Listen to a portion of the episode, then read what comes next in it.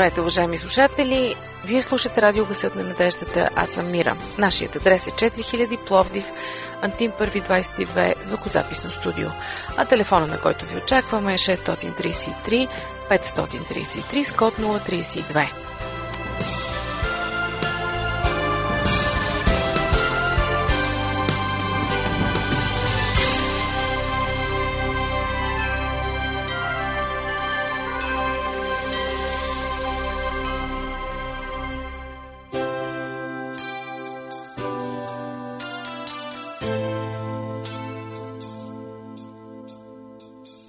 Тръгнали сме на някъде, бавно вървим и мислим. Ще си подадем ли ръка? Ще си помагаме ли? Да посрещаме проблемите заедно. Да се радваме на зората заедно. Да вървим към кръста заедно. Уважаеми слушатели, започва нашето предаване заедно. Останете с нас.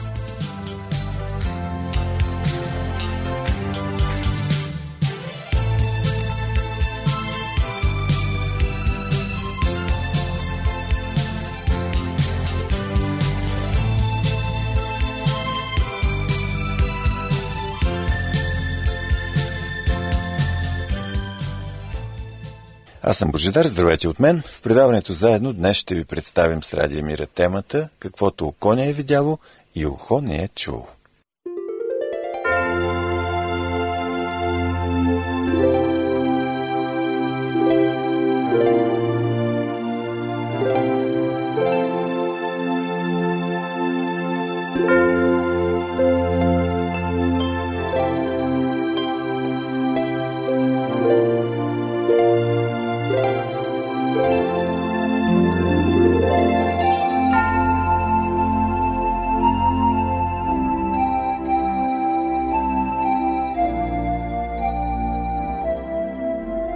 Скъпи приятели, детските спомени са нещо прекрасно.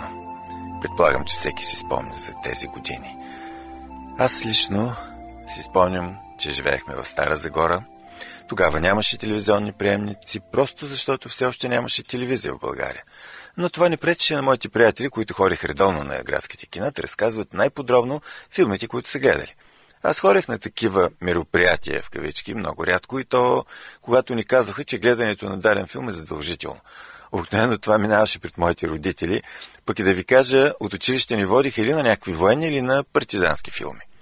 А да си спомняте как сме правили преразкази, как сме описвали природни картини с зелени поля, китни градини, пеещи пойни птички. Да, справяхме се по някакъв начин. Но можехме ли тогава да проникнем в дълбините на чудните природни красоти, което можем сега да наблюдаваме от стотиците телевизионни програми? Защото почти няма дом с поне един цветен телевизор. Май сега недооценяваме това богатство и често вместо научни предавания предпочитаме, поне някои от нас, така наречените сапунки. Филми с доста блудкаво, сладникаво съдържание. А телевизията направи революция. Сега тя е навсякъде. Но преди да продължим, малко история. Шотландецът Джон Уолджи Берд пръв демонстрира предаване на движещи се силуети през хиляда деветстотин двадесет и пета година и на движещи се монохромни изображения година по-късно. Неговият сканиращ диск генерира изображение с резолюция от тридесет реда, каквото и да значи това, но тя е достатъчна за разпознаването на човешко лице чрез двойна спирала от лещи. Демонстрацията на Берд обикновено се приема за първото същинско телевизионно предаване, въпреки че в наши дни механичната телевизионна технология е отживелица. Началото на широкото практично приложение на телевизията е поставено в Германия. Там редовните предавания започват през хиляда деветстотин двадесет и девета година, а Берлинската олимпиада от хиляда деветстотин тридесет и шеста година е предавана на живо и е показвана пред публика в Берлин и Лайпциг. Гледал съм благодарение на телевизионното изкуство приказни замъци от средновековието, прекрасни природни картини и цветя. Обитателите на морското дъно винаги са ме впечатлявали с прекрасните си багри. Колко пъти сме ахвали от възхищение.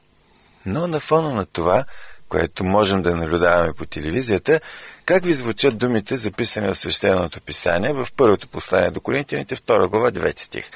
А според както е писано, каквото око не е видяло и ухо не е чуло и на човешко сърце не е идвало, всичко това е приготвил Бог за тези, които го обичат. За какво се отнася това? Ако направим едно малко изследване, ще разберем, че описанието засяга Божието царство. Просто няма как да се опише. Човешката фантазия е твърде бедна. Каквато и прекрасна картина да си представяте, скъпи приятели, тя е просто нещо твърде бледо, някакъв лош фалшификат на оригинала. Ще се опитаме днес да отправим нашия поглед към царството на Бога и да се докоснем, макар и мъничко едва-едва, до Него. Какъв е начинът на откриване на Божието царство? Ще разгледаме две притчи, които ни разкриват два различни начина, по които човек достига до това царство. Случаен и вследствие на конкретно търсене. Четем за първата притча, тя е много кратка, в Евангелието на Матей, тринадесета глава, четиридесет и четвърти стих. Небесното царство прилича на имане, скрито в нива, което човек, като го намери, скрива го и в радостта си отива, продава всичко, което има и купува онази нива. В тази притча виждаме някакъв човек, който си работи на нивата. Той или е наемник, работещ на господаря си, или пък самия той има това парче земя, което е, може и да е наел, взел под аренда, като имаме предвид, че по неговите възможности е да закупи земята, след като продаде всичко, което притежава, можем да приемем, че той наема това парче земя от собственика, за да го обработва и да издържа семейството си. Този работник работи, както обикновено на нивата, все е същата тежка работа, докато в един момент ралото закача нещо в земята. Той вижда камъни и започва да ги разчиства, и когато маха един по-голям камък, за да почисти нивата и почвата да е добра, открива една делва с злато. Тя е толкова голяма, че той не може даже да повярва на очите си. Какво да направи? Заравя я и се връща вкъщи и изпраща жената и децата при бабата и дядото и продава всичко, което има, за да може да купи нивата. Изведнъж този човек е застигнат от щастието.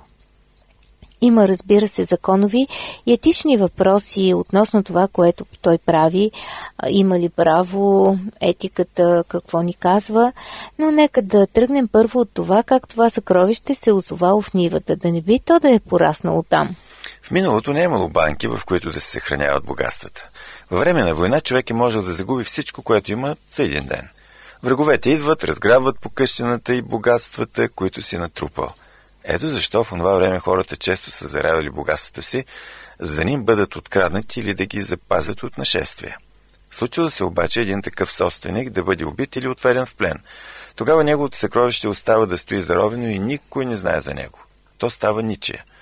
Какво става в ситуация като нашата, когато човек намери съкровище в чужда нива? Явно е, че това съкровище не е на собственика на нивата, той не знае за него, не той си го е закопал там. Според тогавашните закони, ако откриеш съкровище в чужда нива, то става собственост на притежателя на нивата, ако това съкровище бъде изкопано и извадено на повърхността. Тук обаче виждаме, че работникът не изважда съкровището. Той може да отиде вечерта и да го изрови, защо да продава всичко, което има и да купува нивата. Съкровището е ценно, то е не нивата. Но той решава да действа законно. Той е попаднал на съкровище, но не го изважда, забележете това. Зарива го и тогава продава всичко и купува нивата, за да може, когато го извади по закон, да е негово и да не се крие и пази. Това, което е важно за нас обаче на този етап от разглеждане на притчата, е случайния характер на откритието. Божието царство, това съкровище понякога наистина се открива съвсем случайно. Някои от нас не го търсят, не си представяме, че можем да открием нещо толкова ценно като Библията, вярата в Исус, спасението от греха, надеждата за вечен живот, силата за промяна на живота. Живеем отдадени на своите ангажименти, задължения, ходим на работа, на училище, сигурно малко вече сме скептично настроени или пък отекчени от живота, докато в един момент ни оценява идеята за Божието царство. Някой наш колега ни разказва нещо, книга ни впечатлява, ставаме случайни слушатели на разговор, който ни привлича вниманието.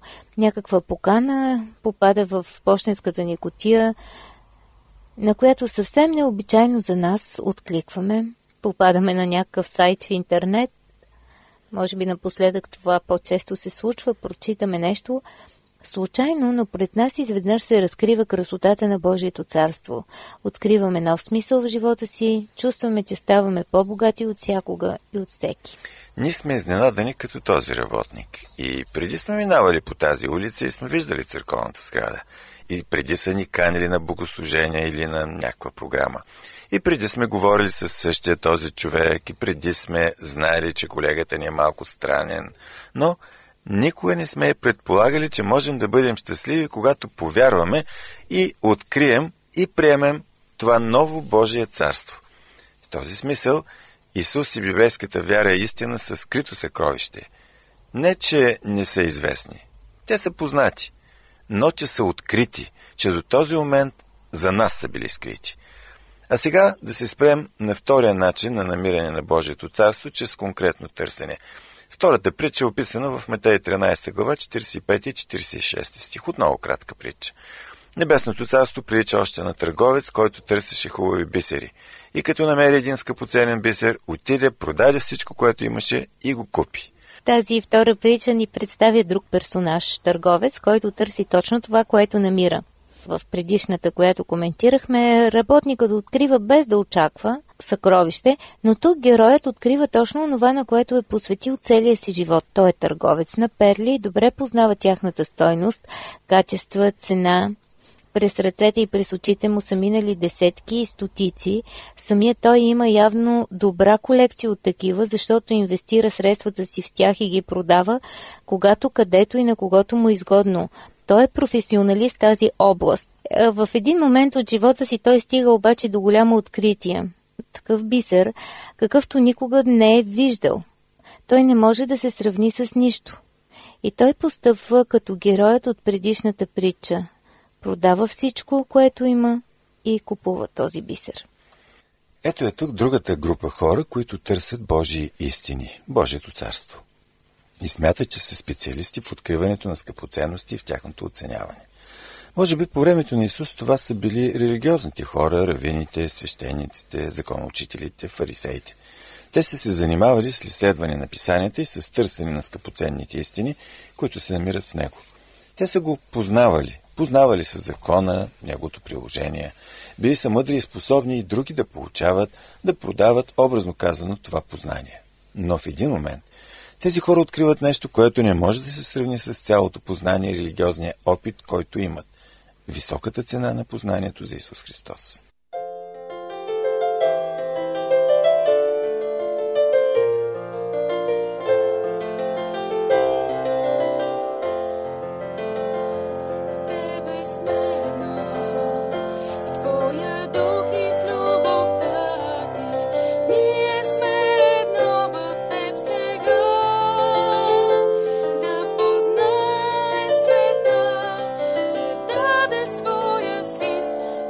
If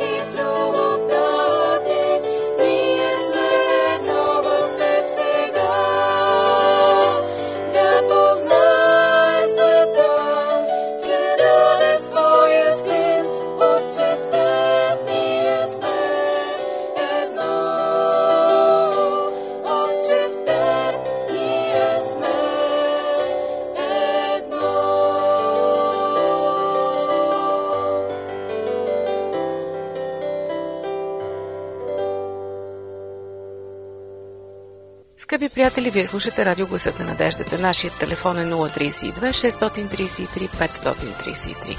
Ако искате, можете да ни откриете и във Фейсбук. Там ни потърсете като Адвентно радио България, изписано на кирилица. Сега темата "Каквото око не е видяло и ухо не е чуло" продължава. Някои от нас също са били много религиозни и са търсили скъпоценни бисери в християнството, Библията или в някоя друга религия. Независимо от коя църква са били част, те все още не са били открили най-скъпоценния бисер. Може да са отраснали във вярата на своите родители, да са дори родени в нея, както се казва, да познават Библията, да са изградили християнски характер. И в един момент, в този процес на търсене, откриват това, което никога до тогава не са виждали. Цялата красота на Евангелието, спасението, Исус Христос, откриват истината за спасението по нов начин. И това тяхно откритие е толкова значимо, че всичко, което са знаели до този момент, което са притежавали, им се струва нищожно в сравнение с него. Това е най-важното откритие. От него зависи дали ще сме щастливи или не. Това велико просветление по нов начин подрежда живота ни и го осмисля. Създава ново самочувствие вътре в нас и ни дава нови стремежи. Уважаеми слушатели, в двете притчи имаме елемента на изненадата от откритието. И двамата герои са поразени. Първият от съкровището, вторият от бисера. И двамата разбират, че това е откритието на техния живот. Някои хора разглеждат християнството като стъпало в живота. Други пък разглеждат християнския си живот и вяра като някаква прибавка към останата част от живота им, без която може да се мине. Даже на някой от вас сигурно християнството ви идва а, малко и в повече. Заради него имате проблеми в семейството, в работата, теживи понякога, пречи ви да си живеете живота както си искате. В тези притчи обаче Исус сравнява Божието царство с най-великото откритие в живота на човека. Отвъд него не може да има нищо друго. И двамата герои в двете притчи виждат това, което са открили в него, шанса на своя живот. Нека да си помислим сега за момент за бисера, за перлата. Някои от бисерите са изключително скъпи и се откриват много трудно. В онези времена, естествено, няма екипировка за дълбочинно гмуркане и ловците на бисери наистина са рискували живота си, когато са се гмуркали на големи дълбочини.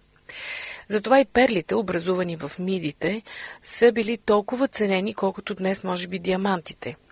Богатите жени са демонстрирали богатството си, като са си окичвали косата с перли. Хората са инвестирали богатството си в перли. За Клеопатра се разказва, че имала една, която е струвала двадесет и пет милиона динара. Това са били около осемдесет хиляди годишни заплати. Невероятна цена наистина. Една скъпоценна перла ви прави богат за цял живот. Едно съкровище, открито в нивата ви, и вие нямате нужда повече от нищо друго. Това е откритието на живота.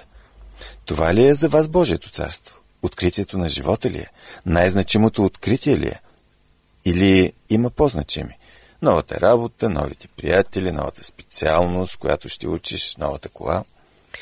Исус ни учи, че Божието царство има най-голяма стойност сред всички неща, които можем да преживеем или да притежаваме тук на тази земя. Той го поставя над материалните неща, над човешките връзки, над човешкия живот дори. Въпросът е дали ние така оценяваме Божието царство и дали наистина то е откритието на живота ни. Ако е така, тогава следва, че трябва да направим изделката на живота си. Това ни казват и двете притчи. И в двете нещата се развиват по един и същ сценарий. Въпреки че хората са различни, с двамата се случва едно и също нещо. Неописуема радост и замяна на всичко, което са имали до този момент, за новото откритие. Във втората притча не се споменава радостта, но се подразбира, тъй като е в паралел с първата. Тази радост съпътства задължително откриването на Божието царство. Всеки, който се е докоснал до него, открил щастието. Това е разликата между онзи, който го открил, и останалите. В неговия живот има удовлетворение. Има наистина истинско щастие. Живота на другите хора може да има някаква имитация или търсене на щастие, преследване постоянно в една или друга цел в живота. Но човекът, който е направил най-важното откритие, радостта е неописуема. Ето как описва Писанието тази радост. Най-напред с самите думи на Христос в Йоан петнадесета глава единадесети стих. Това ви говорих, за да бъде моята радост във вас и вашата радост да стане пълна. А съветът на апостол Павел в Филипяни четвърта глава четвърти стих гласи: радвайте се всякога в Господа. Пак казвам, радвайте се. Въпросът е, вие познавате ли тази радост? Ако не, може би въобще не познавате и Божието царство в неговата истинска пълна светлина, така както го представя Христос. Защото то задължително върви ръка за ръка с радостта. Забележете, скъпи приятели, и двамата наши герои продават всичко, каквото имат, за да придобият онова, което са открили. И двамата действат веднага, без да се бавят. А дали постъпват мъдро? Сигурно за околните те постъпват налудничаво, едва ли не. Но те правят, забележете, сделката на своя живот. А вие? Вие направили ли сте тази сделка? А какво означава да я направите? Това значи не само да оценим високо Божието царство, но и да платим висока цена за него. Колко висока цена? Всичко. Абсолютно всичко. В двата случая обективната цена е различна, защото със сигурност работникът е притежавал по-малко, отколкото търговеца, но идеята е, че и двамата дават всичко, което имат. Опитайте се да си представите това. Помислете си как тези хора влизат в къщите си, оглеждат за последно всичко, което имат. Някои стари, скъпи спомени, вещи, завещани от родителите им, семейни ценности. Може би са имали скъпи мебели, може би пари, които са спестявали цял живот, може би дрехи, украшения, уреди. Представям си търговецът, когато отива да продава своята колекция от бисери, в която е бил инвестирал като умен бизнесмен своите средства. Как ли се е чувствал? Всеки бисер му говори по нещо, всеки има история, всеки му е скъп. Но сега всичко трябва да отиде заради едно единствено нещо. Това е Божието царство. Само всичко е достатъчно за него. Нищо по-малко от всичко. Може би никой от нас не е минал през теста да даде всичко в замяна на Божието царство. Но само когато минем през този тест, разбираме дали наистина го оценяваме достатъчно високо. Повечето от нас са готови да дадат много за Божието царство, пари, време и така нататък. Някои се посвещават на аскетичен живот, въздържат се от храна, живеят бедно. Това наистина може да е много, но все още не е всичко. Трудно е да дадеш сърцето си. И за двамата герои в притчите е трудно. Всеки трябва да даде всичко. По-трудно е за този, който има повече. Представете си един милиардер, който трябва да се отрече от всичко. Притчите обаче не говорят за жертви, някакви страдания и мъки. Не, те говорят за радост. Разказва се за един богат християнин, който пътува в Корея. Неговият преводач го развеждал из една селска местност. Там видели двама мъже, един възрастен и един млад даурат, като единият бил впрегнат в ралото место животно. Богатият попитал: тези трябва да са много бедни. Преводачът отговорил: да, така е, но те продадоха своя вол, за да дадат средства за постояване на църквата. О, това трябва да е било наистина голяма жертва за тях, казал богатият християнин. Всъщност, отговорил преводачът му, те го направиха с радост, защото мислят, че са направили добра сделка. Помислете, скъпи приятели, за всичко, от което се лишавате заради Божието царство. Правите ли го с радост? Смятате ли го за добра сделка? И така, откриването на Божието царство случайно или след години търсене, това е най-голямото откритие в живота на човека. Дали то ви е направило щастливи? Дали все още изобщо не сте стигнали до него? Или пък смятате, че вече сте го открили? Смятате ли, че съкровището и бисера вече са ваши? Тук на тази земя може би не всичко ще оценим, защото просто сме ограничени дори в мислите, дори в мечтите си и представите си. Но да си припомним, че един ден ще разберем много тайни, които сега не са ни ясни. Да, Бог е приготвил за нас едно прекрасно царство, каквото око не е видяло и ухо не е чуло. Така че призоваваме ви да направите сделката на живота си. В тази сделка ние сме печеливши, дори да загубим всичко, което притежаваме. Иска ни се да завършим с думите на апостол Павел в Филипяни, трета глава, седми и осми стихове. Но това, което беше за мене придобивка, сметна го като загуба заради Христос. А освен това, всичко смятам като загуба заради това превъзходно нещо. Познаването на моя Господ Христос Исус, за когото изгубих всичко и смятам всичко за измет, само Христос да придобие.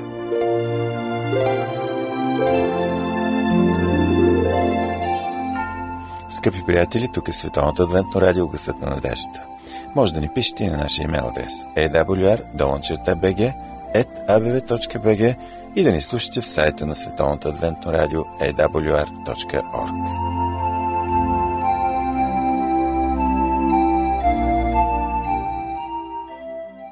Уважаеми слушатели, вие бяхте с радио Гласът на надеждата. Припомням ви нашия адрес четири хиляди Пловдив, Антим първи двадесет и две, звукозаписно студио. Предаването заедно можете да слушате отново следващия вторник, по същото време на същата честота. До чуване!